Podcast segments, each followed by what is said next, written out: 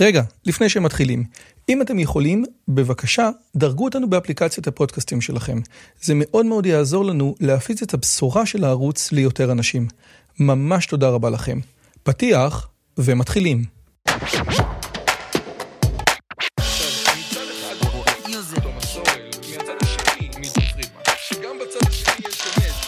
הפודקאסט של דוקטור רועי יוזביץ'.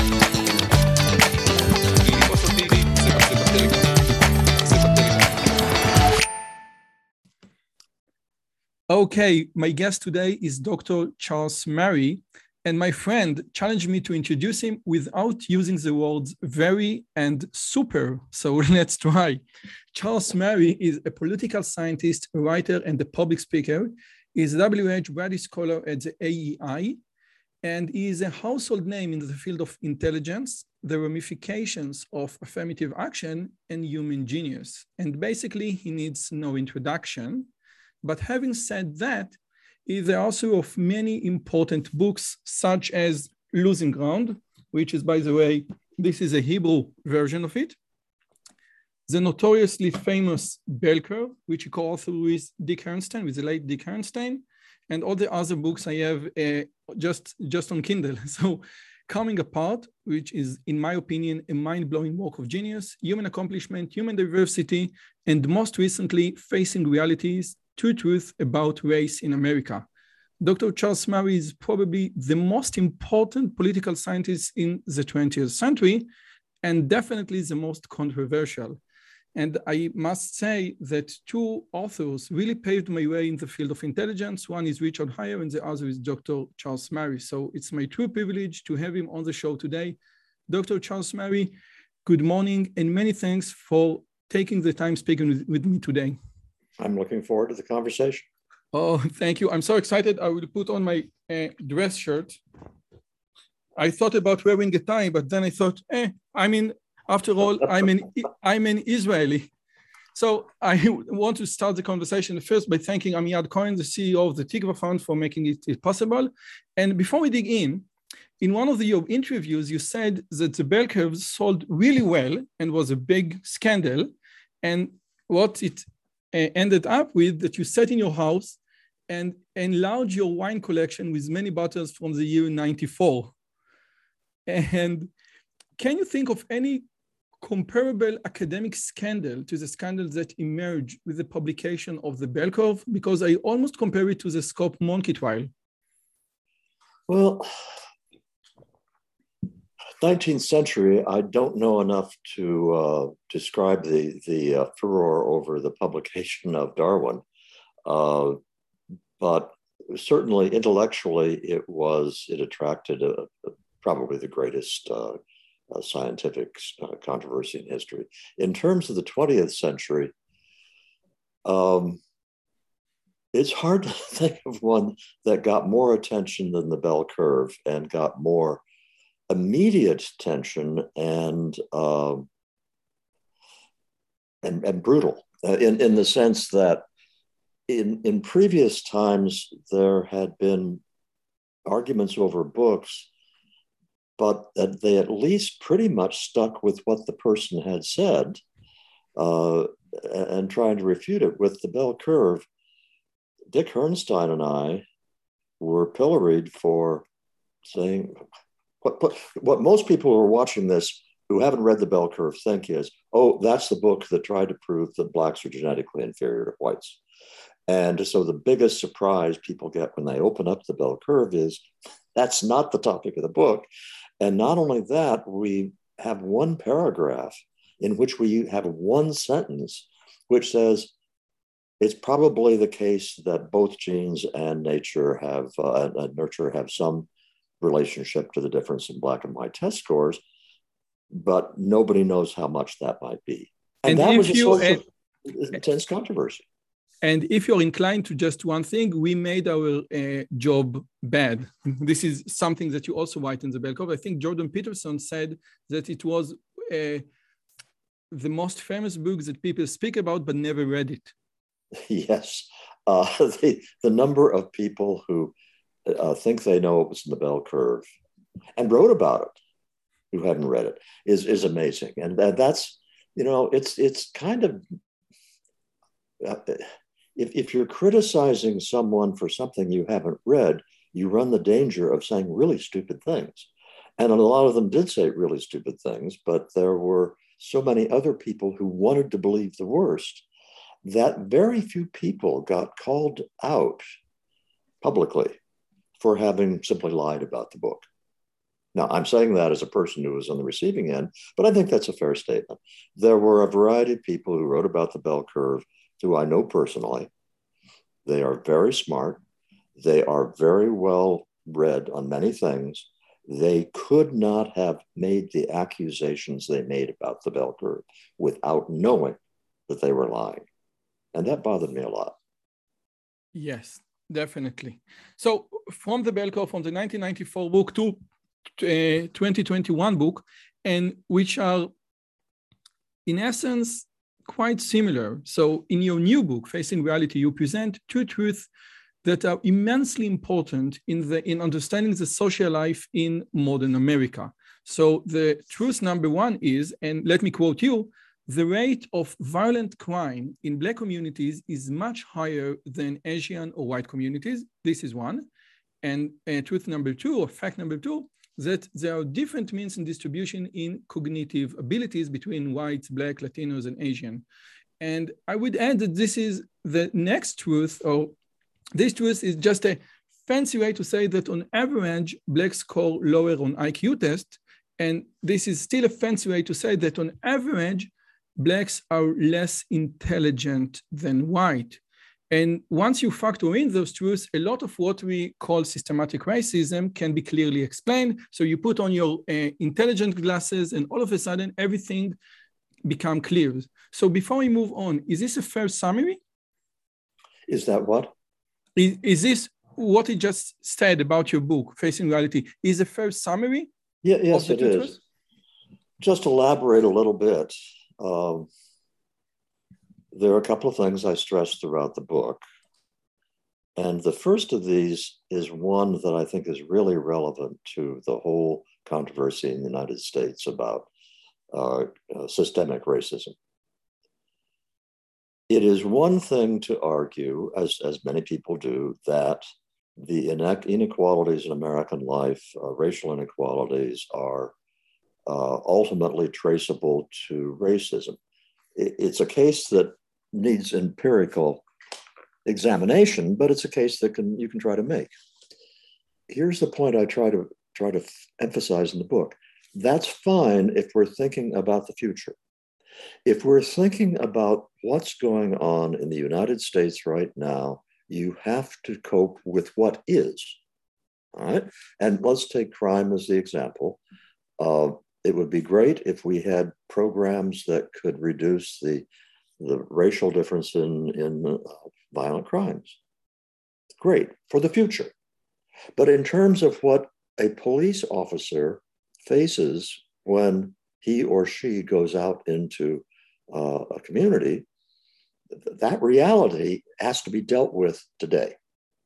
And a teacher who is in a classroom has to deal with the students in front of her or him today.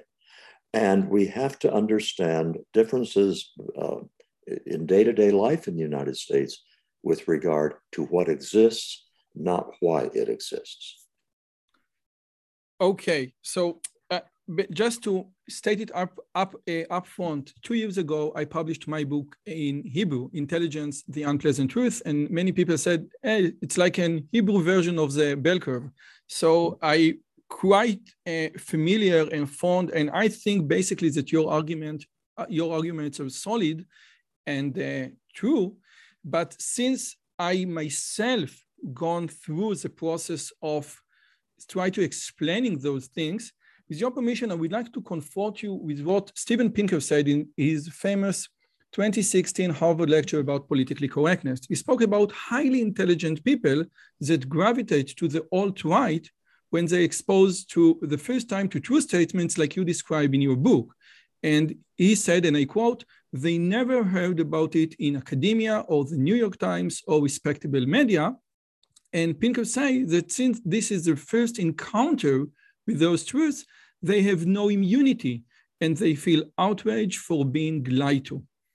So you said, and you proved that this is not systemic racism, but what do I need to think about those facts? Or how can I both hold those truths and be immune against, say, claims like, okay, one race is less violent than the other, therefore it is better?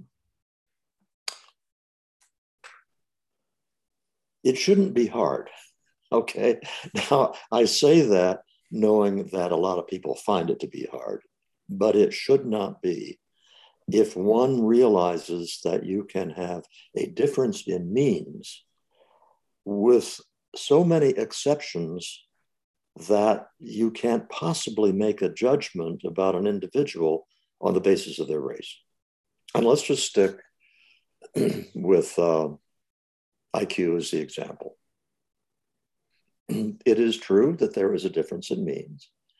It is also true that there are millions of Black Americans who are smarter than millions of white Americans. And just looking at a person's face doesn't tell you whether that person has struggles with school or whether that person is a Thomas Sowell, who is a genius. You can't know that. So I find that easy to keep in my head. But I have to say to you that an awful lot of people who are otherwise very smart just can't seem to do it. They cannot seem to think in terms of overlapping distributions. And they also way too quickly generalize from a difference in intelligence to a difference in human worth. And I think this is particularly true of academics. I think it is particularly true of people who have IQs, because for many of them, their IQ is their own most important defining characteristic. And by the way, this holds true for academics who will say in print that IQ doesn't mean anything, that IQ is a stupid concept that we can't possibly measure intelligence. I assure you, these same people are intensely worried about how smart they are relative to their colleagues. What these people need to do is hang out more with a wider range of their fellow citizens, so that if you are spending time with, on a personal level, people who have IQs ranging from very high to ordinary or even below average, you will discover that a lot of people who have much lower IQs than you have are people you really admire. They are people who you enjoy being around, that you can have fun with them, you can learn from them. A lot of times they do things for you that you cannot do for yourself, and you acquire appropriate humility. It's not forced humility. It's not the kind of thing where you say on a theoretical level that I hold everybody in respect. You genuinely respect them because you have personally experienced all the things besides IQ that go into your evaluation of the people around you. I think that it was Linda Gottfredson who said, my electrician makes much more money than I do, and he does think that I have no way of doing. But with your permission, since you mentioned Thomas Sowell, so there is a famous quote by him that in the beginning of the 20th century, the IQ differences or the intelligence differences were mainly attributed to race by the Democrats, while by the end of the 20th century, the very same Democrat attributed those differences to racism. So we moved from race to racism, but I still want to stuck on this point, because when I wrote my book, the hardest thing was to explain the difference between aggregate truth and particular truth, what you call overlapping distribution. And this is very hard to explain, that, you know, on average, but it means nothing for the particular child. So I try to do it in many ways. Like if you take a kids with IQ of 90 and kids with IQ in 110, and you have no way to know 30 years forward what will happen with them. But only if you take a class where the average IQ is 90 and the average IQ is 110, you can say something about the aggregate outcome. Which leads me to your great conversation with Coleman Hoggins. Some blogger tweeted that this entire interview was a single question and a single answer. And I would go the other way around. How public do you think the findings of IQ and race should be? So obviously we don't want any censor, but do we need to teach them in high school biology classes? Should it be part of public discourse? Because as Coleman Hoggins pointed out in your conversations, there can be obvious negative consequences of having this public discourse. You can give young Black students a very negative self-image. Well, yeah, you can. And if you're talking about a practical question of should you teach it in the high schools, I would say no, for the same reason you shouldn't teach particle physics in high school, that the high school curriculum in any ordinary high school is trying to impart basic knowledge and basic skills. And something like differences in mean IQ between races is not something that falls into the category of one of those basic things you're trying to teach people. However, having said that, I think there is nothing that has been more damaging to the environment, the racial environment, than treating these differences as something scary. You said earlier that some people discover they've been lied to, and this sort of creates that radicalizes them. I think that does happen, and it would not happen if it were taken for granted that, hey, we have an empirical fact. But the empirical fact is you give test scores to people of different races, and they come out with different means. If that kind of thing were just taken for granted, then it would be much easier to defuse it. And let me give you an example about a Black kid who is told that his race has lower mean IQ than white people. All right. Suppose we lived in a world where it was also considered okay to say in public, Blacks are way better than whites at all sorts of sports. They are way overrepresented in all sorts of the arts. But suppose that we just talked about the ways in which different groups of people have these different profiles of abilities.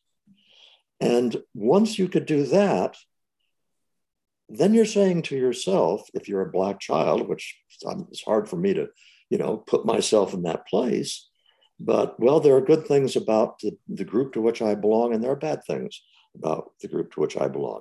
Look, it's also wrong to think that any of us, judge our world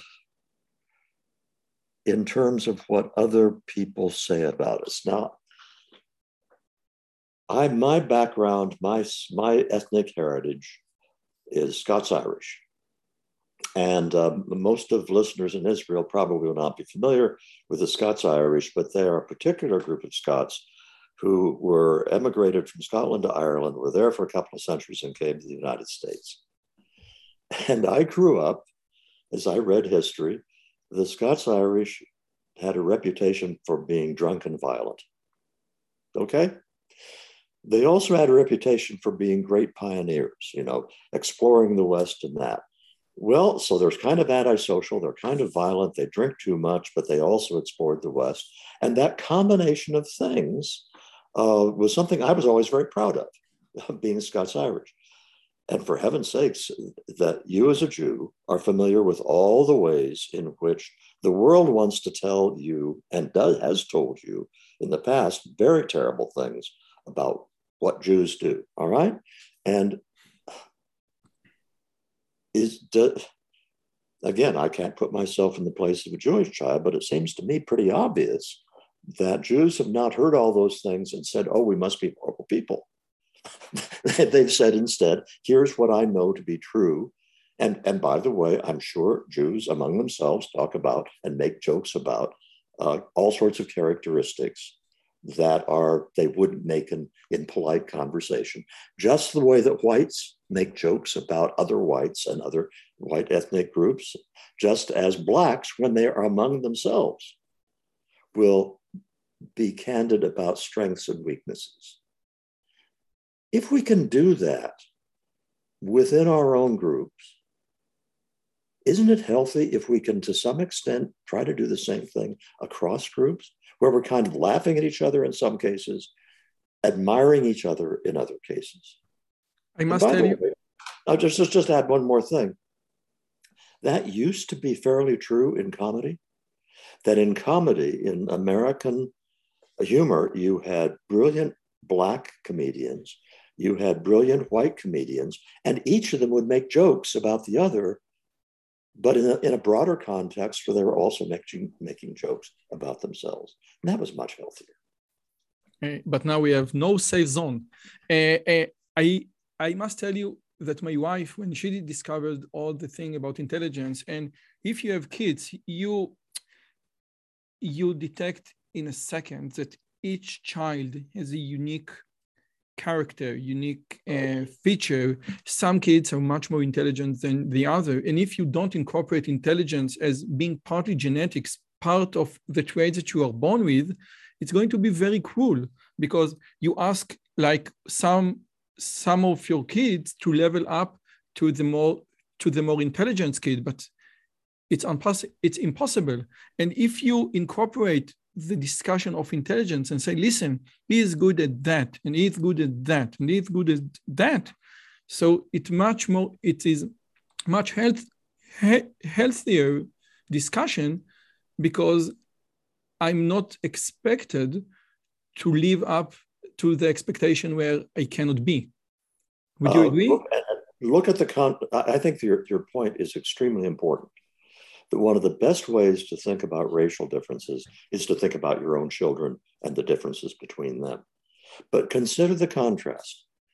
If you have 4 children and one of them is really, really smart and the other one is quite average, if you as a parent then say that you expect the child who is just average to get the same test scores, to get the same accomplishments in university and so forth as the smarter kid, most people would say you are being a very bad parent, that you are being cruel and unfeeling and insensitive to it. But if you are an American social scientist or educator, and you say, you know, kids whose strength does not lie in academic pursuits, but it lies in being good electricians, being good plumbers, being good cabinet makers, that they should pursue the stuff that they're good in. We shouldn't expect them to be nuclear physicists. But if you say that with regard to children of different races, you are accused of being a racist. It is called the bigotry of low expectations. If you treated your own children the same way you treat children of different races, you would be criticized harshly, and for good reason. And by the way, my oldest son is like a genius. He's very, very intelligent, but we always say openly and discuss and say, listen, your sister, she's less intelligent than you, but she has grit. And this grit has a major factor in her life. Therefore, she moves faster because she can compensate with other attributes, other features that she has. So it's a very open discussion in our family that, okay, you might have more IQ, but she has something else, which is not less important. Not only does she have something else, she has something else that you can't do. And you know, I can't give her more IQ, I can't give him more grit, so... Yeah. But one of the things that I wish our educational system did better was to humiliate people who are really smart. And I will give you an example of how that can happen.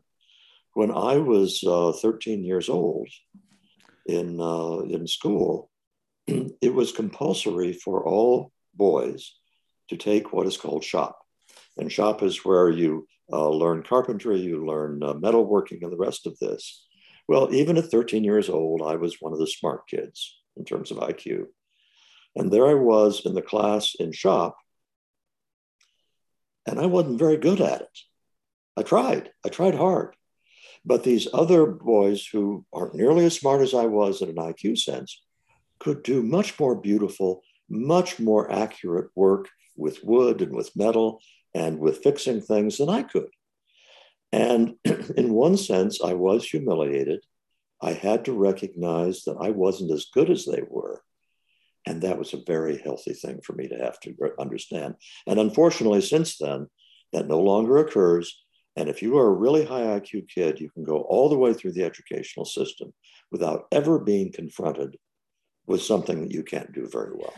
Okay, so this is great because we always humiliate our smart kid, but now we have permission from you. So let's move on to another related topic. In the IQ literature, some say race, some say ethnicity. In the bell curve, you chose the word ethnicity. Now, part 2 of your book, Human Diversity, is dedicated to the refutation of the claim that race is merely a social construct. Mm-hmm. Now, first, can you explain what the difference between race and ethnicity is? And can we even encapsulate all the dark-skinned Americans as being black? Isn't too vague group? Race is partly a social construct. It is partly a genetic construct. And the reason in human diversity that I dropped the use of the word race is the same reason that geneticists do, because the word race now tries to group together everybody with a dark skin who comes from sub-Saharan Africa. And the geneticists know that it's much more complicated than that different people are mixes of different groups. And so they talk about populations. They use the word populations, and they call ancestral populations, okay? And I think that's appropriate. And because here's a second truth that the geneticists know to be correct at this point, which they did not know 30 years ago. And that is, it's not just that you can determine whether someone is black or white, depending on their genetic makeup. You can determine whether they are Ashkenazi Jew or Sephardi. You can determine whether they are from Northern Italy or Southern Italy. You can if you have genetic information, make extremely accurate statements about someone's ethnic makeup. That's the reason why you have these commercial companies that I'm sure many Israelis have taken advantage of, which tell you you are 60% Russian Jewish background, you are 30% Southern German background, and so forth and so on. And how do they know that? It's entirely because of genes. So if race were nothing but a social construct, you couldn't do that. That's one point. The second point I'd like to make is that whereas it is true that we are very complicated combinations of different ethnicities, when you do statistical analyses of DNA, and you simply tell a statistical program, divide these people into groups based on the way they cluster, and you don't tell anybody anything about their race, just make sense of these statistical patterns, and they fall into the ancestral continents: Sub-Saharan Africa, East Asia, South Asia, Europe, and the Americas. This is important. Just a second. Just a second, because this is important, because I think that there is a big argument against what you just said, that you need to supply the software the number of clusters. But you said, okay, I give the program the number of clusters, it will cluster according to what people say, and say, okay, so if I will cluster to 3 different groups, it will be black, whites, and yellow. And if I will cluster to more group, I will get like eventually I will get the difference between Ireland and Scotland and England. Right, and it's purely statistical. There is no information given to the program. It just says, look up the patterns. Look, you know, people, very few people who are watching are statisticians, I imagine. But here's perhaps something that I can illustrate using only a correlation coefficient. Correlation coefficient goes from -1 to +1, and +1 means that two populations are exactly the same from low to high. And a correlation of 0.98 is really, really high. Well, if you take a whole lot of genetic variants from Chinese and from Japanese, the correlation between all kinds of traits, not just IQ, but blood pressure and height and you name it, whatever the trait is, the correlations are about 0.98 or 0.99. In other words, between Japanese and Chinese. So they're very, very close. Similarly, if you take blacks from Kenya and blacks from Nigeria, their correlations on traits are about 0.98, 0.99. And similarly for Europeans. Now suppose you take Chinese and Kenyans, and you take the same traits, you look at the correlations. Now the correlations are on the range of about 0.7. Well, 0.7 is still a reasonably high correlation, but it's way different from 0.98. And similarly, the correlations between Asians and Europeans are in about 0.7. So in other words, you have a lot of commonality, but you also have very easily observable statistical differences. And that, by the way, is not a controversial statement in terms of the science. It is, unless you're Nicholas Wade, who write it in Troublesome Inheritance, and then it is Odoo. Now, I must tell you a story. By the way, I bought this book because you recommended with your interview with Stephen Molyneux. This is a great book. Now, I must tell you a story. Last year, I had a conversation with Gary Jones, the IQ researcher, the economist, the author of Mindhive. And he pointed out something extremely interesting. He said that people are afraid to attribute cognitive differences to genetics, and they rather say it is all about culture. And the late James Flynn, Richard Nisbet are good examples. But Gary Jones points out that it is much more probable that in the near future, we will be able to solve genetic problems using research and technological breakthrough, and it is much less probable that we will be able to solve cultural problems. So maybe the genetic research that you describe can be an optimistic window to the future, saying, listen, it is mainly genetics, but in the near future, we will be able to solve some of those problems. What do you think?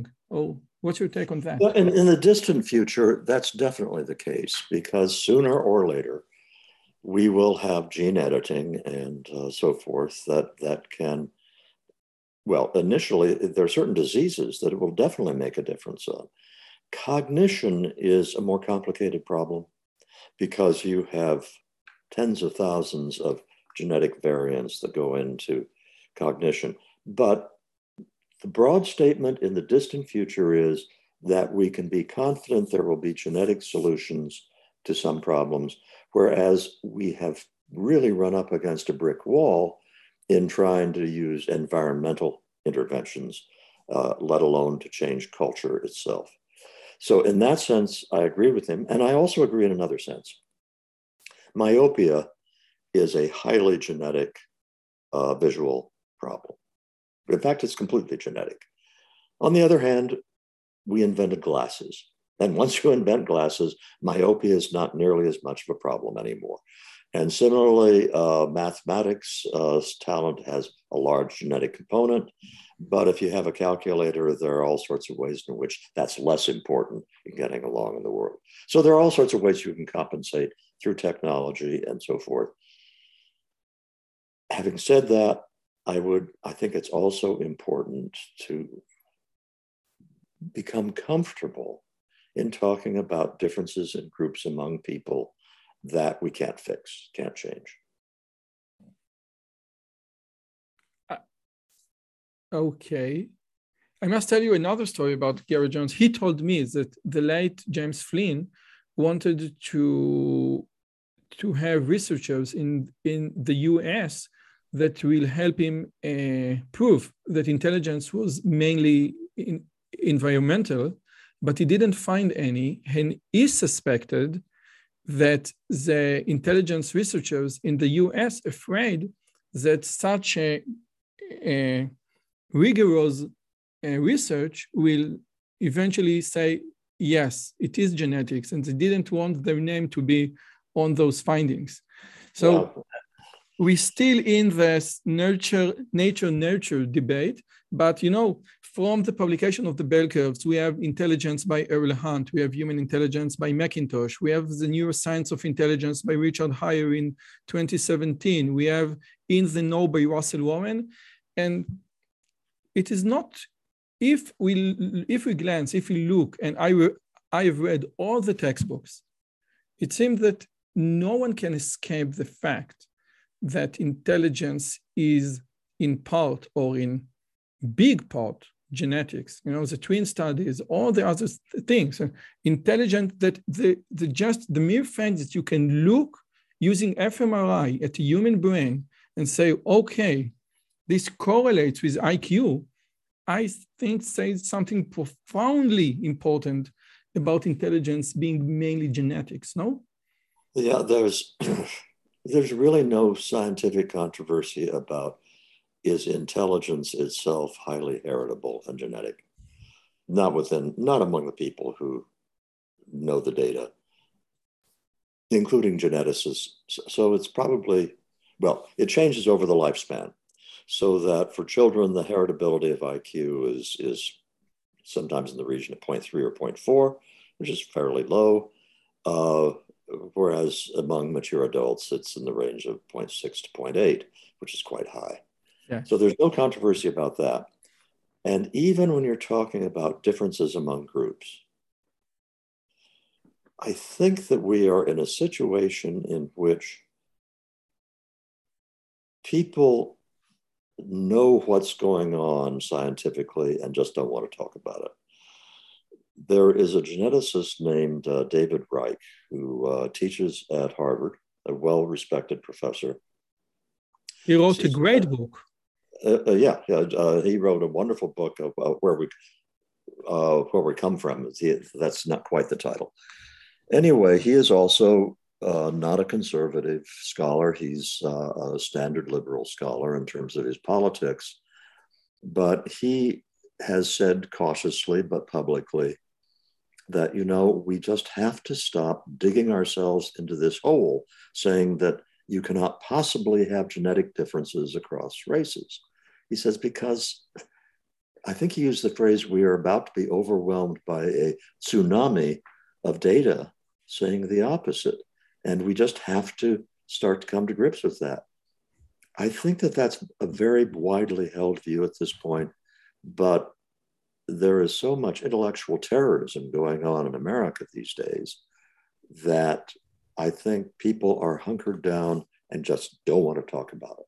By the way, I read David Reich's book, and it seems like he opens the door quite open, but he refused to enter. It refused to enter because okay,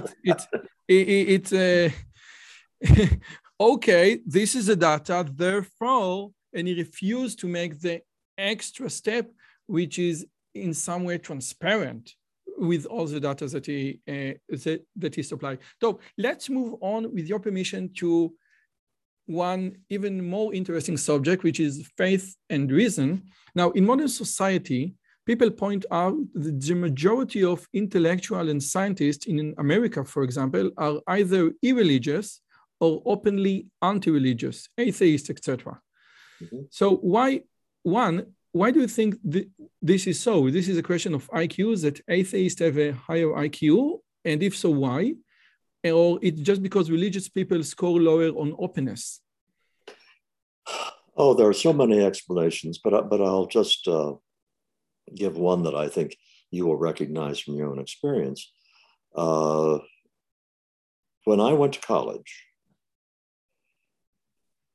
and I went to Harvard, when I got to college, it was just sort of the cultural attitude about religion that only stupid people believe that anymore. Smart people don't believe that stuff anymore. And when you're 18, 19, 20 years old, and you are around people who you want to be part of and you want to join that group and you respect them, you imbibe that attitude. In the 19th century, 18th century especially, you would have been just as indoctrinated into the opposite point of view about, well, maybe I should go back to pre-Enlightenment. But in any case, culture has a huge amount to do with whether people are religious or not. And intellectuals have been living in a very anti-religious environment now for the last couple of centuries. That's one thought. And what I take away from that is that these days you have a lot of really ignorant atheists. And by ignorant atheists, I mean, they have not contemplated, let me put it in terms of Christianity, since I'm of a Christian heritage, they have not read Christian theology and said, no, I don't think I accept that. They say, well, you have these Bible stories about Jesus and I don't believe them. Those are just fairy tales, and therefore I reject Christianity. You know, I could use similar analogies with Judaism. Or against your book, The Bell Curve. Just try to read the book first, and then. Yeah. And so you have a lot of people who are very anti-religious now, who've never really thought very seriously about it, and never taken seriously a lot of the reasons that it should be taken seriously. So I'm not speaking as a person who is a person of deep faith at this point, but I have evolved in my thinking over the last 20 years or so, whereas I think it's really important to take religion seriously. And whatever your conclusions at the end of it, stop thinking that only stupid people believe that stuff. In the case of the United States, the head of the National Institutes for Health and a very accomplished scientist has just left that position, Francis Collins. He is deeply religious and has written books about how is it that you can be a scientist and also deeply religious. And that's the kind of thing that I think a lot of people who are casually non-religious need to confront, need to think about. When I spoke with Michael Shermer about it, and I told him that I think that nowadays, like 20 years ago, or even 10 years ago, if you were an intellectual, you must adopted some anti-religious beliefs, anti-religious opinions. But I think that Jordan Peterson and other guys as well, now religion goes back to the main, like a main opinion, yes, that it is reasonable. Peterson takes religion back to the intellectual life and says, listen, we have something to learn from the ancient. This is not just like fairy tale stories. This is very deep. And we have something to learn from it. And from this, I want to go to like the Jews, for example. The Jews in America are the leaders of the atheist movement. And many Jews in America associated with the radical leftists, left stances, progressive, communists, Bernie Sanders, etc. So how do you think that this conflict between reason and faith plays out among the Jews? Are they any different than the Christian, or because the Jews have like a different heritage of intellectual studying? Well, first, you're asking the wrong person in the sense that you know a lot more about Judaism in this regard than I do, but let me just make a couple of observations. And these are anecdotal from personal friends of ours. For example, we have more than one family of Jewish friends who are extremely observant. And in fact, in one case, very strictly kosher in the observance of everything. They do not consider themselves to be religious, but the way that, and one of them, by the way, is a physicist, a nuclear physicist. And he says, look, these traditions have worked for thousands of years, and it's a way of life that has deep meaning. And we are going to observe this tradition because we think it will enrich our life. Well, now, where do you put this? Are these people religious or not if they still aren't sure they believe in God? And I don't think you need to answer that in a strict sense, because I think one of the insights about religion that's true of certainly of Christianity and of Judaism alike is that people are not observant because they have faith. They have faith because they are observant. And a Christian friend of mine puts it this way. He says, look, and he's a Catholic. He says, just go to Mass regularly for a few months, and you don't have to say you believe it. You don't have to try to persuade yourself to believe it, but simply enter into it and see if over the course of those months that something changes, that you are open to new ways of looking things, to things that you were not open to before. And I think that's profoundly true. And I think that I wonder, I'll put it in this way, I don't know if it's true. I sense that there is among Jews in America a tendency to move back toward either observing the traditions or becoming more actively religious. That's a sense that I have. I don't have any numbers to back it up. How about in Israel? In Israel, I think that in terms of Israeli, I think that Israel is like the, if Israel is a Western country, I think that is the most religious Western country in the world. So I think that the only place where religious or religion and high in intellectual achievement goes side by side is Israel. And I will going to address this question later on, but I just want to mention one thing that you said, just go to a Mass and do it for several months. There is a profound statement in Jewish tradition, Naaseh v'nishma, first do, and then think about what you're doing. So start by doing, and it's like Aristotle, don't start by thinking what best, just start by doing, and eventually you will, all the philosophy will come afterwards. Now, I'll just add one more thing here. I have become convinced of this much over the last 20 years, that there are ways of knowing that are richer than a very strict rationalist post-Enlightenment view.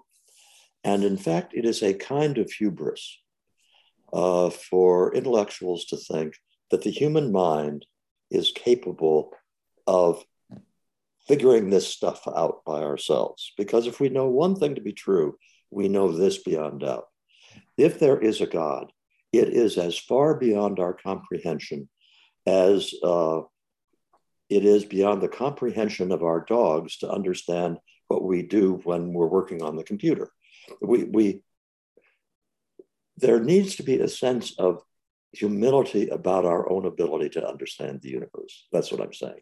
For the last year, I've been teaching the philosophy of Maimonides in the Guide for the Perplexed. And it basically says the very same thing that you said just now. And if we quote Spinoza, he said in his theological article, he said, just try to imagine an infinite fly. You cannot. Something or some thoughts are restricted by your own mind. But with your permission, let's go to the Jews, because obviously I'm a Jew and I'm interested in those things. Many people try to address the question of the Jewish genius. Now, Richard Lynn and Nicholas Wade, to just name a few. Just to give one statistic that you bring, in 1954, a psychologist used IQ test results to identify all 28 children in the New York public school system with measured IQ of 170 or higher. Of those 28, 24 were Jews. Now, some of the explanation involved genetics and culture.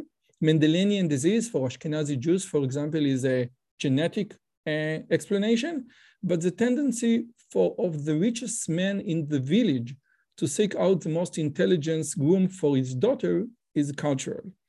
Now, what do you think of the roots for this phenomena of disproportional intellectual Jews in the West? And would you consider all the Jews to be one encapsulated pile, or you do divide between Ashkenazi, Sephardi, like Nicholas Wade and Richard Lynn do? Yeah, well, I wrote an article about this for Commentary Magazine about 15 years ago, and I have to say it is a fascinating question. I read it. There's a couple of things. It is not clear that the respect for marrying your daughter to a scholar, that is part of the tradition, but it's not clear that that alone would explain a lot. And certainly it is not the case that the persecution of the Jews means that, well, they were forced to get smarter because of all of the persecution, because in fact, you know, a pogrom does not distinguish between the smart and the stupid in terms of who gets killed in the pogrom. There are lots of reasons not to buy into that. Here's what I think are the most plausible explanations right now. And I stress the word plausible. There was a huge transition of Jews from agricultural occupations to ones that involved finance and the economy and so forth. This has been documented by Gregory Cochran and Henry Harpending in a famous discussion of Ashkenazi Jews. And that transition really did occur. I would go back further and look at a couple of other ways in which Jews had a real selection process that may have had huge results. The first one was in about the first century of the Common Era, with the destruction of the temple, and also the contemporaneous increase in the demands of good Jews that they become literate. Jewish males had to learn how to read. And this is part of the transition of Judaism from a religion of the temple to a religion of the book, which was, of course, accelerated by the destruction of the temple in 70 CE. Okay, that is by 200 or 300 CE, in order to be a good Jew, you had to be able to read the Torah. That is not easy. And I think that being a good Jew just became intellectually much more demanding. You can go back further to the Babylonian exile. And the Bible is extremely explicit that the Babylonians, the Assyrians took only the elite Jews to Babylonia. It took the smartest people, and also when they returned, the Jews who returned were instructed in the Bible not to mix with those who would remain. These are huge selection events in terms of the genetic pool that Jews were coming from. I stress that both of these are hypotheses because actually we have a further difficulty if we go say, well, it started with the Babylonian exile. Even before then, you had Jews who had developed monotheism, which is a major cultural feat, and had also put together a Bible, which was a major literary accomplishment. And this was before the Babylonian exile. And so it goes back a very long way, in my opinion. And at this point,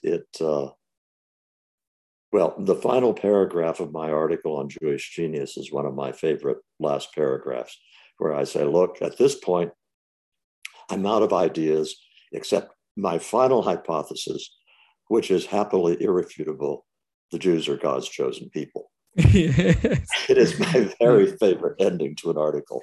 But I just would like to encourage people who are watching this, don't be afraid to explore this. Yes, Jews are smarter than just about any other ethnic group in the world. Maybe the Parsis are up there with Ashkenazi Jews, but that's about the only group. And don't be afraid of that. Don't be afraid to explore the reasons for it. It's one of those things that's basically fascinating. It doesn't mean that Jews are the superior race. It just means that Jews have a certain intellectual facility which has had enormous consequences, mostly for the good. When I wrote my book and I said, listen, I'm not going to discuss Israel for two reasons. One, just mention, Ashkenazi Sephardi in Israel is extremely inflammatory. And two, we have no information whatsoever. It's not like the EAP, the EPA, the APA, yes, American Psychologists Association, where they have all the data, including divided to races. We have nothing in Israel. And I would even go further and say, since in Israel, we have intermarriage between Ashkenazi and Sephardi, and I myself, my mother is Sephardi, my father is Ashkenazi, my wife as well. So all the differences between those Ashkenazi Sephardi starts to diminish, I think, and I hope in Israel, where in the US, where interrace marriage are less common. Yeah, well, and also for that matter, look, the Sephardic tradition is pretty impressive. Maimonides was Sephardic, right? Disraeli was, Ricardo was. There was an argument that a great deal of the prosperity that came to the Netherlands was the result of the Jews who fled the Inquisition, the Spanish Inquisition. Well, they were Sephardi. So I not only sympathize with your point about in Israel, what good would it do to try to separate this? I think that's correct.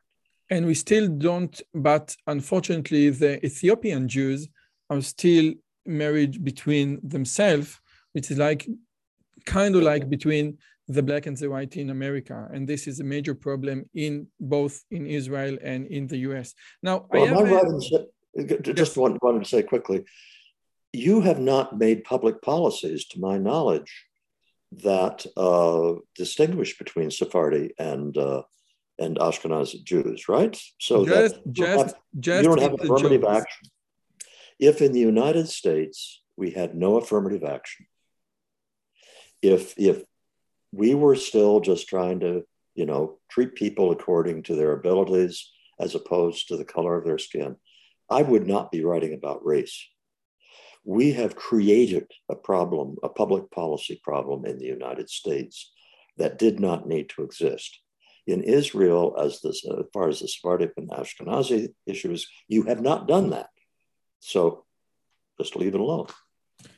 Okay, very well. So my editor, Shai Rosenman, asked me to ask this question, and I think that this is a very interesting subject. Now, the Zionism, is revolution because they claim in essence that they're not just a territorial movement. They claim that they would change the Jewish psyche. They will change the Jewish character because outside the land of Israel, they claim, the Jew was by definition an abnormal. He wasn't normal, he was neurotic, like Woody Allen thing. His pyramid was upside down. He had the higher function, or the higher faculties, or the intellectual function were very developed, and his lower function were not developed at all. And the lower function associated with the lowest segment of society, soldiers, farmers, etc. And the young state of Israel gave birth to a new kind of Jew, which is in a way less intellectual than the American Jew, but on the other end is more normal. And by normal, I also mean more religious. And I would say that it is not a coincidence that out of all Jewish Nobel winners, the only two religious, Shai Agnon for literature and Israel Uman for economics, were Israelis. So what's your take on that?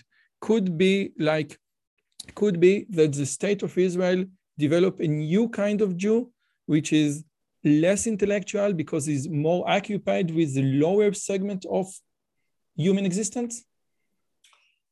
It's a fascinating question because it has also been noted.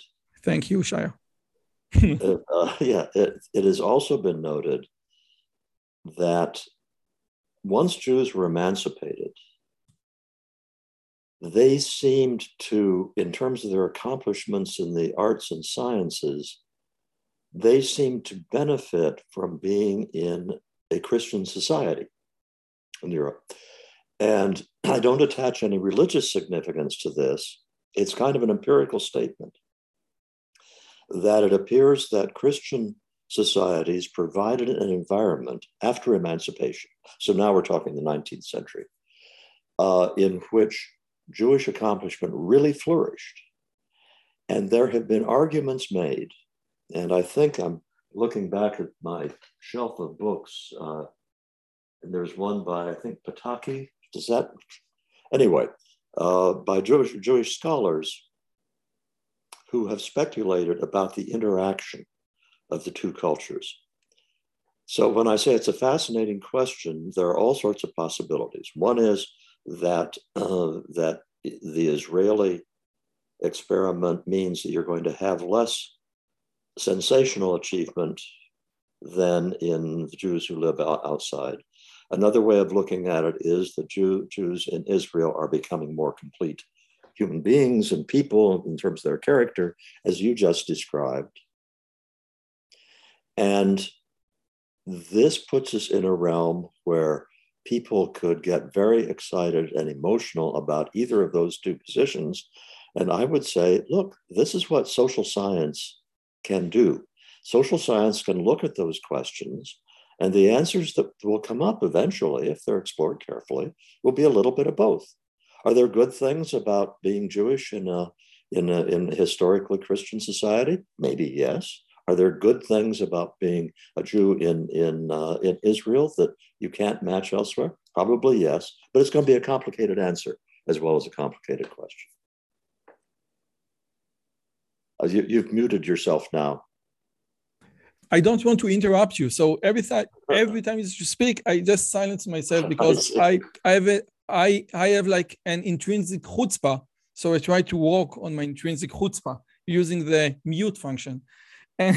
But maybe again, the normal existence of the Jewish people is more religious. I think that there was a poll in the 80s in the US that the Jews were 2% of the population, but 30% of cult population. So the Jew must be somewhere in some sort of deity or something very high, very moral activities. And the state of Israel let them be themselves. So it's just a thought. Now, with your permission, can I ask you one more thing? Mm-hmm, because sure. Okay. Now, I want to ask you about the, I hope I say it correctly, biologization, okay? So you can say it for yourself. So biologization of the social sciences. Now that we have genetics and we have neuroscience, it seems that for the first time ever, we can answer very serious questions with real scientific metrics. Now, do you understand people who might be afraid of it? Yeah, I understand the instinctive reaction that leads them to be afraid of it, because people, and intellectuals especially, seem to think that ordinary people are bigots and racists and bad people who, if you give them certain access to certain knowledge, they're going to do terrible things with it. Okay? Because they don't hang out with regular people. Yeah, I hear that all the time. That Charles, you know, yes, what you say may be true, but don't you understand how people are going to misuse that? Well, I'll tell you what my experience has been, because I live in a place which is not in academia. I live in a small town in rural Maryland, know all kinds of people. I have never had the experience of any of those people who are just waiting for a chance to be bigoted, nasty people. I think much more harm has been done by denying that we can even think about the role of biology. The effects that this has had because of the mistakes that intellectuals make are enormous. If it is true, well, I'm thinking about something that Dick Herrnstein, my co-author in The Bell Curve, said to me, and I think it ended up in the book, but it was Dick who had the original way of putting it. He said, if what we say in this book is not true, there is no good time to say it. If what we say in this book is true, there is no bad time to say it. Oh, and, this is great. Yeah, and I would go further at this point and say, we have now had 60 years of experience in the United States of trying to ignore truths, whether they are from nature or nurture, that people fear will be harmful if we talk about them.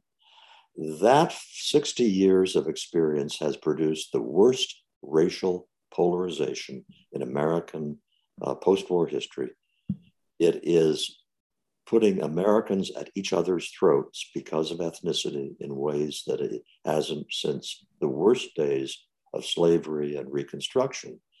And I suggest that our experience over the last 50 or 60 years say, we damn well better start talking about these kinds of topics that people have been scared of, because not talking about them has been toxic.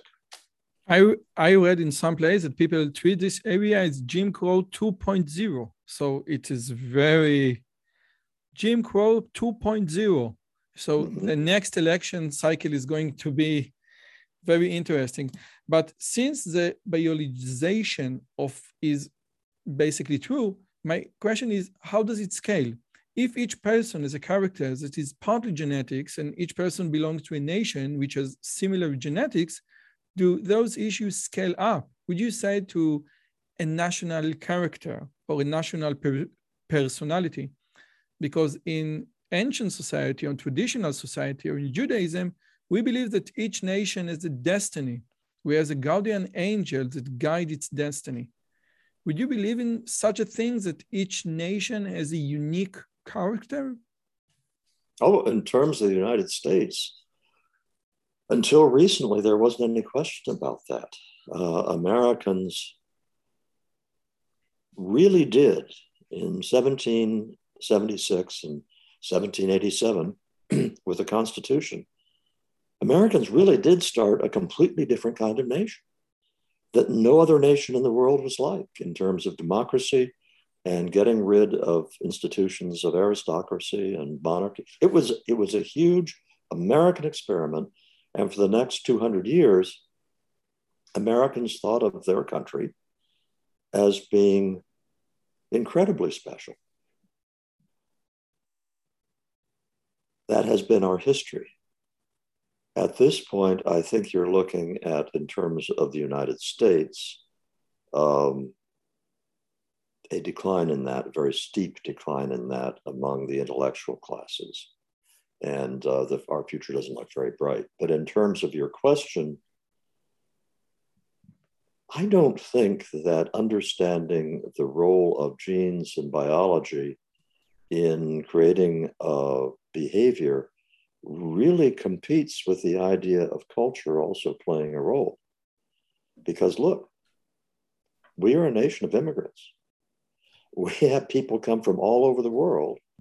And again, until recently, we were very good at changing their cultures enormously to fit in with America's culture. That's not genetic, that's cultural. And so I don't think that at heart, these are competing things. You can study the biology on which the social sciences rest, and you are in no way shortchanging the role of the non-genetic factors. With your permission, I would like, first, thank you so much. With your permission, I would like to give like a final summary. This is the Hebrew, this is a Hebrew book, Intelligence, the Unpleasant Truth of me. And this is, oh yes. And we have like the Pandora box with the smoke being the double helix. And I opened with two quotes, I think, that summarize what our discussion, our conversation so far. One is by Thomas Jefferson, that nothing is more unequal than the equal treatment of unequal people, which leads to what we said about education and your insight that we need to humiliate the smart kids in to make sure that everything, that each one is special in his own way. And the other is a song from the Prince of Egypt, which is a single thread in a tapestry, though its color brightly shines, can never see its purpose in the pattern of the grand design. And the stone that sits on the very top on the mountain's mighty face, does it think it's more important than the stone that formed the base? And then he says, listen, basically, you cannot measure yourself by human metrics, you must measure yourself by God's metrics. And I think, and this is the conclusion of my book, that the only way to discuss intelligence openly is bringing back God back into the picture and say, listen, he is more intelligent and he is less intelligent, but the value, the intrinsic value of a human being is not within the realm of human. Only God can inspect, only God can measure the intrinsic value. And therefore, all the eugenic movements in the beginning of the 20th century were secular movement, because a religious philosophy cannot live with the eugenic movement. I think that you are precisely right. And I put it this way. The idea that a God worthy of the name thinks of one person as being better than another person because they get a better score on the IQ test is ridiculous. And if you think of it that way, of course it's ridiculous. And it's humans in the absence of religion that I think are subject to all the evils of hubris, based way too much on their inflated view of the importance of IQ. Wow, Dr. Charles Murray, thank you so much for the interview, for the conversation. It was mind-blowing, like always reading your work, but now I had finally the chance, the opportunity to speak with you person in person. It was a great experience. Thank you so much. I truly enjoyed it. I did too. Thanks very much. אוקיי, ביי ביי. אם הגעתם עד לכאן, מגיע לכם כל הכבוד. אז תנו לי להגיד לכם 3 דברים קצרים. הדבר הראשון, אם שמעתם משהו בשיחה שמעניין אתכם, שאתם רוצים לקחת הלאה, פשוט ספרו אותו לאנשים אחרים. משהו מעניין שאני אמרתי, משהו מעניין שהאורח שלי אמר, איזשהו רעיון שאתם רוצים לקחת איתכם לחיים, פשוט ספרו אותו לחבר או לחברה. זאת הדרך הטובה ביותר לזכור את הרעיונות מתוך השיחות האלה. הדבר השני, אם אתם רוצים לקחת חלק בקהילה שלנו ולפגוש ולדבר עם אנשים כמוכם, אתם מוזמנים לערוץ הטלגרם שלנו, שווה לכם מאוד. פשוט תראו עוד אנשים שמתעניינים מדברים מגניבים בדיוק כמוכם. והדבר האחרון, אם אתם יכולים, דרגו את הערוץ שלנו באפליקציית הפודקאסטים שלכם, זה יכול להיות בספוטיפיי, באפל פודקאסט או בגוגל פודקאסט, זה תהליך קצר של 2 שניות, הוא מאוד מאוד יעזור לנו להפיץ את הבשורה הלאה. שיהיה לכם כיף גדול וכיף בשיחה הבאה.